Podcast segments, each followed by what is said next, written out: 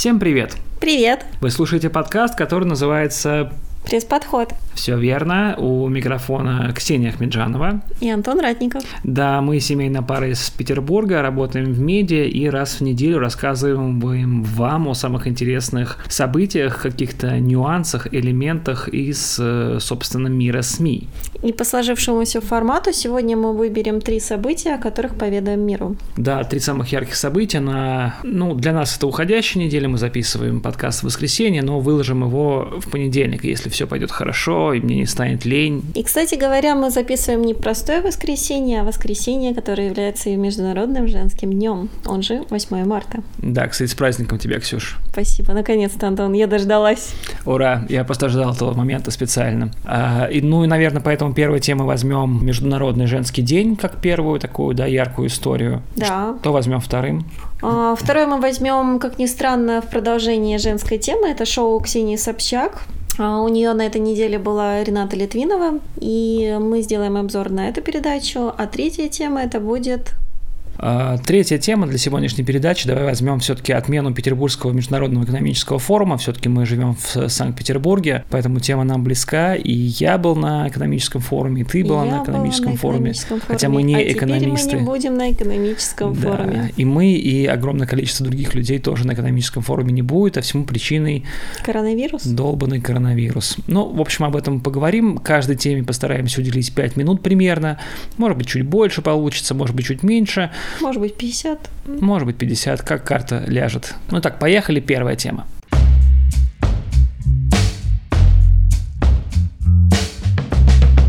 Женщины?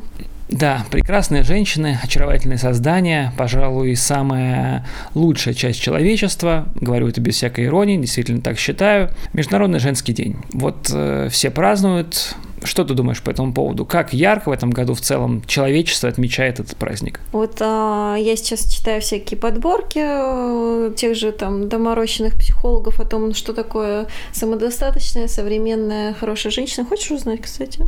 Что такое хорошая женщина? Конечно, Нет, хочу. самодостаточная. Да. Ну, давай, интересно. Что такое самодостаточная женщина? Ну, если вкратце, то она самодостаточна тем, mm-hmm, что логично. она не, не стремится ни замуж, не страдает по поводу своего одиночества, и ей хорошо в том состоянии, в котором она сейчас есть. У нее не стоит а, задача а, родить до 30, выйти замуж до 25, и вообще в список ее интересов это не входит. Она себя ни с кем не сравнивает, никому не завидует и развивается и идет совершенно своим путем. Ну, это если очень коротко. Но я тебя поздравляю, я считаю, что ты в этом плане самодостаточная женщина. В 25 ты еще не вышла замуж, в 30 лет ты еще не родила ребенка. В принципе, ты вполне в, идешь в этой конве. Хорошо, мне вот интересно э, спросить у тебя, я просто, ну, знаю, естественно, что ты ведешь такую рубрику в э, издании «Петербургский дневник», рассказываешь про всяких э, сильных женщин. По-моему, называется рубрика «Женская сила», если я не ошибаюсь. Да, все верно. Вот. А, ну, и там ты беседуешь с разными сильными, как бы, женщинами. И что вообще обобщает этих самых сильных женщин? Вот потому что, ну, может быть, в таком представлении для мужчин сегодня сильная женщина – это обязательно какая-нибудь ярая феминистка, которая э, плевать хотела вообще на мужиков. Они, она не то что самодостаточна, как бы она, наоборот, агрессивно против них настроена. Это так или не так? Со своими героинями я совершенно не разговариваю о мужчинах. У нас, э, как ни странно, не крутятся вокруг этого даже темы. Мы говорим с ними о них, и это женщины, которые не являются при этом ни ярыми феминистками, ни э, какими-то забитыми женщинами. Это, в общем-то, э, те самые, которые самодостаточны со своей собственной историей. А если говорить о 8 марта, вот сегодня Международный женский день, как читаешь, медиа в целом, медиа, достаточно внимания уделили этому празднику или нет? Но мне кажется, если честно, что уже как-то а, к этому всему спадает интерес. То есть это все дается уже больше на откуп женским СМИ, которые там готовы захлеб до сих пор рассказывать о том, как сколько надо на себя наложить масок для того, чтобы чувствовать себя прекрасно. И, там. А мне кажется, это их обычная подборка. Ну, это, в общем-то, обычная день. подборка. Кто поздравил? Подборка о том, как звезды поздравили. Максим Матвеев сел на корточки и назвал своих подписчиц а, дивулями. Максим Матвеев, это муж Лизы Боярской, ну, еще актер. Потом всякие ведомства, да, там МЧСники разделись честь, в честь 8 марта и наконец-то показали нам свои голые торсы. А по федеральным СМИ, может быть, еще ты что-то смотрел? Ну, мне прям ничего особо сильно, если честно, тоже не запомнилось. Достаточно обыкновенная такая подборка спокойная. Э, там какие-то сильные женщины из истории. Вот в «Коммерсанте», по-моему, в их приложении «Уикенд» выходил текст о интересных, ярких первых леди, которые были э, у разных президентов в разных странах. Э, естественно, у наших российских президентов было не так много первых леди, в принципе, потому что президентов было не так много. У нас сейчас вообще нет первой леди. Да, вот я и думаю, что сейчас у нас первой леди нет, поэтому, как бы, в общем-то, какой-то вакуум образуется. И, может быть, с этим и, собственно, и связана та самая история, что сейчас почему-то 8 марта немного много как будто бы э, находится на периферии, что ли, общего внимания в медиа. Вот если бы у нас была первая леди, то все было бы иначе. Ну, кстати говоря, может быть, Владимир Путин поэтому поехал специально в Иваново накануне 8 марта, чтобы найти себе первую леди, потому что потом, ты помнишь, да, эта женщина, которая пестрили э, заголовки, э, которая, в общем-то, интимно накнулась к президенту и стала ему шептать что-то на ухо, а потом рассказала об этом журналистам, что она ему передала записку, фотографию, телефон. И, в общем-то, она просто как бы не скрывает, что она влюблена в президента. С просьбой, по-моему, да, взять ее замуж. Замуж, да. да. А ты знаешь, мне вообще кажется, что в этом на самом деле что-то есть, в том, что вот именно Владимир Путин, наш президент, поехал накануне 8 марта именно в Иваново, ну, который, как известно, завод. город невест является, да, и как бы тем самым это такая аллегория, что вот у президента нет первой леди. Поэтому он с тем, женой в Иваново. Нет, что женщины нашей страны это все как бы первые леди. Да. Они все как бы первые леди нашего президента. Интересная понимаешь? мысль, кстати. Вот. Мне кажется, что в этом как раз какая-то аллегория была, и такой вот полет Путина над Иванова на этом парашюте, вот это все как-то укладывается в какую-то общую такую, э, что ли, парадигму э, нашего, нашей сегодняшней страны. Ну, это вот быть. Путин, да. который на парашюте спускается это, в этот Ивановский завод, и там его ждут эти замечательные женщины, трогают его, что-то шепчут на ухо, это все как бы идеально. Для кого-то муж, для кого-то отец, для кого-то да, сын. Для всех, у каждого свой Путин, что называется. Да. Свой личный Путин у каждого. Думаю, что больше про 8 марта и нечего сказать после этих слов. Путин как бы венчает 8 марта все равно. Нет, я хочу сказать, что а, я сегодня, как ни странно, еще видела пост Ренаты Литвиновой, а, и мы сейчас как раз перейдем а, к разговору о Ренате Литвиновой, которая написала у себя в Инстаграме о том, что... И я вот просто... Мне это откликнулось, потому что это действительно так, что в течение дня она получала в основном поздравления от женщин. Женщины так любят этот праздник, что поздравляют друг друга с ним. Мужчины гораздо, кстати, реже это стали делать. И она говорит о том, что у нее это возникло мысль о том, что у нас негласный матриархат, который, в общем-то, принят уже в нашем обществе и распределен на нашей территории. Мне кажется, очень правильно сказано. И 8 марта действительно как-то демонстрирует вот это ощущение. Хм. Интересная мысль, мне нужно это переварить.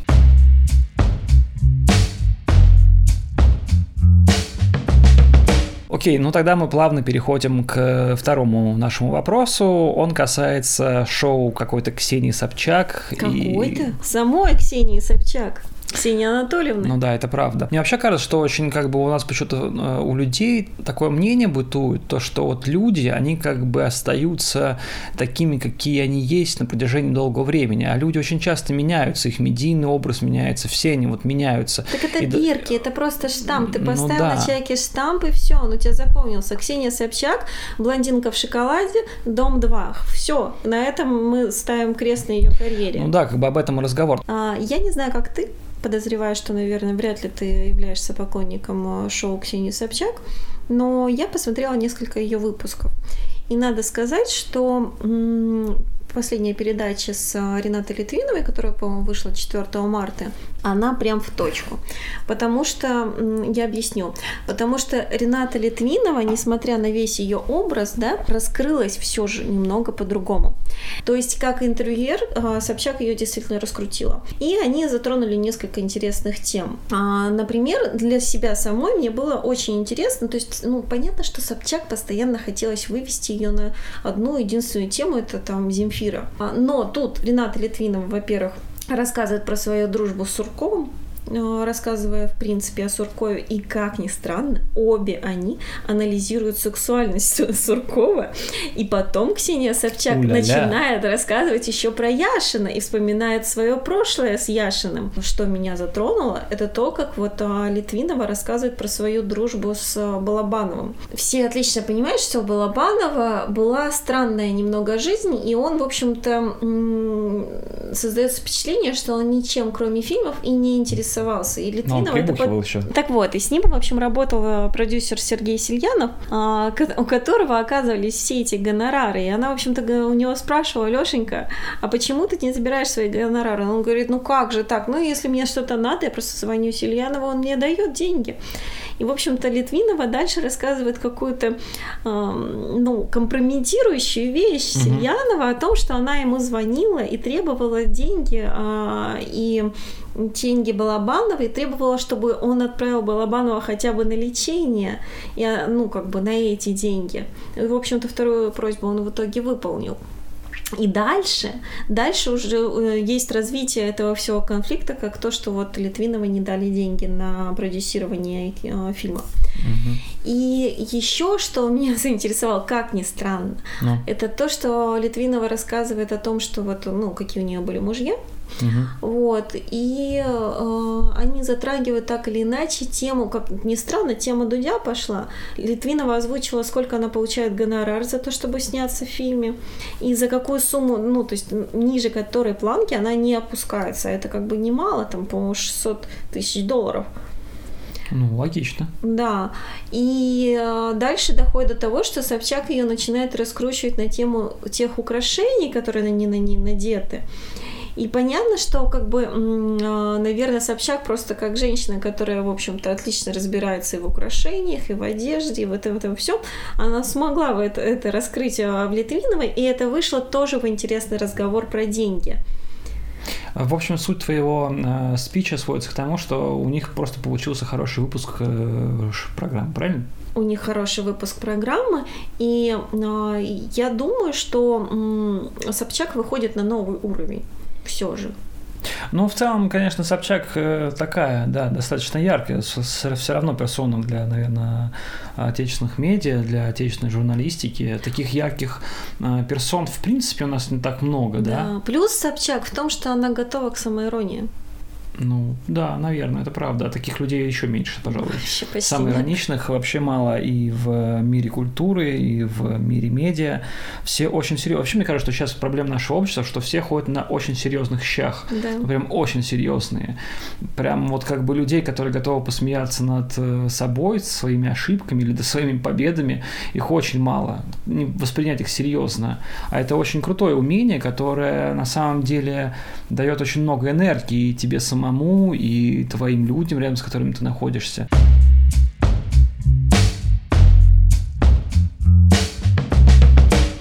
Что касается следующей, третьей темы, это, конечно, отмена Петербургского международного экономического форума. В общем-то, очень новость, которая, если честно, прозвучала, да, как да, гром среди ясного неба. Никто не мог подумать и представить, что это возможно. В мире есть некоторые стабильности. Одна из них – это экономический форум. Ну да, это что-то вроде последнего звонка. То есть последний звонок всегда 25 мая в Петербурге празднуют. Э, даже если это воскресенье, наверное, все, дети выходят и что-то празднуют. Дождь, снег, без разницы. 25 мая – это последний звонок. А тут Петербургский Последние тенденции форум... показывают, что даже 1 сентября можно переносить на 2 Да, Международный экономический форум тоже какая-то, в общем-то, константа, к которой ты привык. И это все эти автомобили. Это немного раздражающая константа, но вот, и, наверное, может быть, кто-то и порадуется, но сейчас складывается ощущение какого-то вакуума, да, вместе с тем, потому что как бы чего-то явно не хватает. Это было действительно Помнишь свои впечатления, событие... когда ты впервые попал на экономический форум?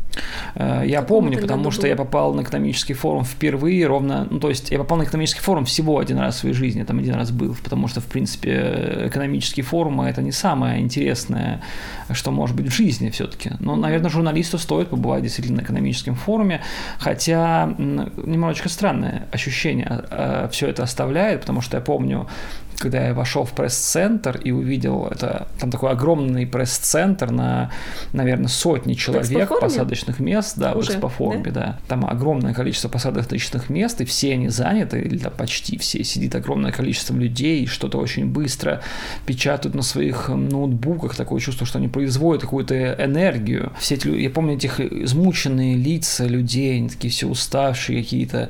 Я помню, как встретил там знакомого, он такой, мне надо скорее, что-то печать, он был такой, весь на каких-то нервах, просто какой-то сгусток эмоций, он прикатился ко мне, укатился дальше, что-то печатать, скорее печатать, нам передавать. Вот, и а я в какой-то момент понял, что все это, в принципе, настолько бессмысленно и не нужно, ну, потому что, по большому счету, все они сидят и печатают одно и то же, грубо говоря, одно и то же. Все, все эти 150-200 человек сидят и перепечатывают вот это вот стенограмму ну, выступления Владимира ходили... Путина. Нет, нет, не прав. Кто-то ходил на одну секцию, кто-то на другую, третий там вообще отрабатывает Окей. А, ну, может быть, не 150, свои собственные но... интервью, поставив там, не знаю, у РБК свои собственные вообще как его называют, сектор, и они там заманивают спикеров, и у них все то, что они дают, это эксклюзив. Ну, может быть, да, конечно, но все равно э, одинакового контента все получается достаточно много. Ну, много Я на все да. это смотрел и испытал какое-то странное ощущение э, какого-то информационного завода, на котором я оказался, и мне было немного странно. Но вместе с тем, конечно, это прикольно, такая движуха, которой, в принципе, наверное, не всегда хватает в жизни, потому что ну, сильно постоянно что-то происходит, какой-то кипиш, что-то нужно кого-то записать, подхватить, подписывают какие-то договоры, кто-то выступает, то есть, конечно, то есть даже если одно издание приглашает, э, одно издание освещает э, форум, то, конечно же, даже одного журналиста не хватит, даже, наверное, двух не хватит, чтобы его в полной мере как-то охватить и осветить все, что там происходит, потому что происходит огромное количество всего. Правда, при этом меня не покидает чувство, что покидая, что все, что там происходит, большая часть, пол, ну, как бы это пшик и профанация, которая на самом деле не имеет ничего э, близкого какой-то к реальности, понимаешь, это все какая-то ну, какие-то ну, воздушные замки. То есть, ты знаешь, это вот, то есть начинается экономический форум, они строят все эти декорации, замечательные какие-то э, зеленая травка там колышется с помощью каких-то механизмов, все это замечательно выглядит и очень дорого часто, э, и все люди ходят, что-то обсуждают с этими горящими глазами, у них что-то там вырабатывается, потом как бы форум заканчивается, все эти декорации разбирают, остается это пустое огромное пространство, это огромный ангар, и все, и на этом все заканчивается, Хорошо, понимаешь, давай. Это, это хорошо срежиссированное и поданное представление, э, которое на самом деле не имеет за собой ничего реального. Потому что, ну, даже если посмотреть, вот даже экономисты же говорят, что все вот эти договоры, которые как бы подписываются ну, в рамках напи- форума, они, они, их можно подписывать, да, и в, как да. бы и в другом месте, это не ну, так важно. Все, все предварительные встречи уже прошли, договоренности были, они просто пришли здесь и закрепили. Но это как Оскар. Оскар для э, всех этих звезд, для э, киноиндустрии. Все заранее решено уже академиками, все там обсудили и за кулисами все произошло. Но вот вышли на сцену и это объявили. Это какой-то сакральный момент. Ну, должны же быть какие-то развлечения у бизнеса, ведь, в общем-то, они так много работают, они же заслужили, чтобы в их жизни был праздник. Ну, да, возможно. В прошлом году, кстати говоря, экономический форум совпал с жарой, было жутко жарко, долго добирались до э, экспофорума, приезжали все взмокшие, и э, самый, наверное, там э, популярный продукт, естественно, был мороженое. Мороженое, там, газировка и так далее. Работать было максимально тяжело, хотя хотелось, конечно, куда-нибудь на травку и так далее. Поэтому, наверное, всех манил какой-нибудь, о, кто там, терми... Ростерминал Уголь, по-моему, сделали себе цветочную э, э, занавес или как это, стенд огромный цветочный, и все возле него фотографировались в большом восторге. И, в общем-то, казалось, что на самом деле, ну, действительно, мало кто вообще, в принципе, тут работает. Стивен Сигал, который ходил по э, коридорам экспофорума, совершенно Этот великий, великий экономист, да, да. мировой Стивен Сигал. Да, это какой-то был элемент абсурда. Он ходил с растерянным лицом, рядом с ним был какой-то мужчина, который не напоминал на самом деле его охранника, потому что был на две головы ниже него. И все, кто хотел, мог подойти, пожать ему руку и обняться со Стивеном Сигалом. Забавно, да, что если на самом деле факт в том, что это не вот мужчина-охранник Стивена Сигала, это Стивен Сигал, охранник этого чувака, который на две головы его ниже, просто так совпал, он просто, ну, сложные времена, приходится устраиваться хоть на какую-то работу, ребят, извините. Вот мне кажется, что самое худшее настанет, конечно, и, и к этому все идет, что если отменит еще и спортивные важные соревнования, Олимпийские игры, чемпионат Евро. Европы, футболу, да, это на самом деле очень большая, ну, вот это прям супер удар, то есть, э, когда отменяли там, вот отменяли, я помню, Кубок Стэнли не разыгрывали, по-моему, в 1918 году из-за эпидемии испанки, или там 1920, уж точно не скажу. Сколько тебе, Антон, лет? Тоже немало. Вот, его отменили. Это был единственный раз, когда они разыграли Кубок Стэнли, короче говоря, и все. Но он сейчас вот чемпионат Италии я сегодня смотрел. Милан, Джено играют, пустые трибуны, никого нету. В Норвегии проходит э, лыжная гонка, пустые трибуны, никого нет. Там просто много какая-то метель, снег, пурга, ничего не видно, поэтому, в принципе, зрители немного потеряли. Триатлон, биатлон, биатлон, то же самое, да. Пустые Мгм. трибуны в Чехии. И как бы, ну, это ненормальная история, когда это происходит. Просто мне бы не хотелось бы войти в историю, ну, мне, мне было бы странно войти в историю как поколение, которое вот жило в эпоху коронавируса, понимаешь? Это как бы очень обидно на самом деле, потому что в мире много другого говна происходит, которое может быть остаться как бы на поверхности, а тут какое-то странное коронавирусное говно. А видел, кстати, э, Жириновского, который э, пришел в Думу и сам был в этих стерильных мас... э, перчатках, Да. да, и раздавал их еще там коллегам и Ну, сказал, мы- что нужно проверить, у кого во фракции больше всего бактерий. Кстати говоря, э, наши коллеги из Лайфа проверили, у кого в Думе во фракции больше всего бактерий. Как они это сделали? Ну, сходили сделали прям мазки по фракциям, там какие-то э, с кружек, там все остальное. Им дали доступ. Ну, реально делали. Это звучит какое-то безумие. Да, ну, давай, Антон, А что? как думаешь, у кого больше всего бактерий? В Единой России, конечно. Нет, они чисты. Коммунисты. За 70 лет, конечно, набрали себе бактерии. Они в зоне риска как раз. Да, да, да. Так что, конечно, ну, власть такая вещь. Видишь, Единая Россия еще не успела просто набрать столько бактерий.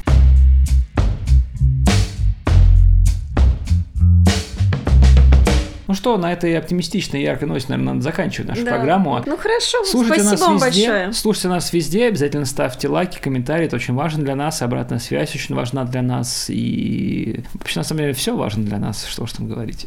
Ну, хотя бы послушайте нас. Да, это тоже. Если вы дослушали до конца и слышите, в принципе, этот спич, то это значит, вы уже особенный человек, который действительно, э, можно сказать, практически наш друг. Да, спасибо большое за внимание и до новой... Э, Встречи, Программа, да? которая выйдет, наверное, в понедельник, в следующий. Да, хорошо. Пока. Все, всем пока.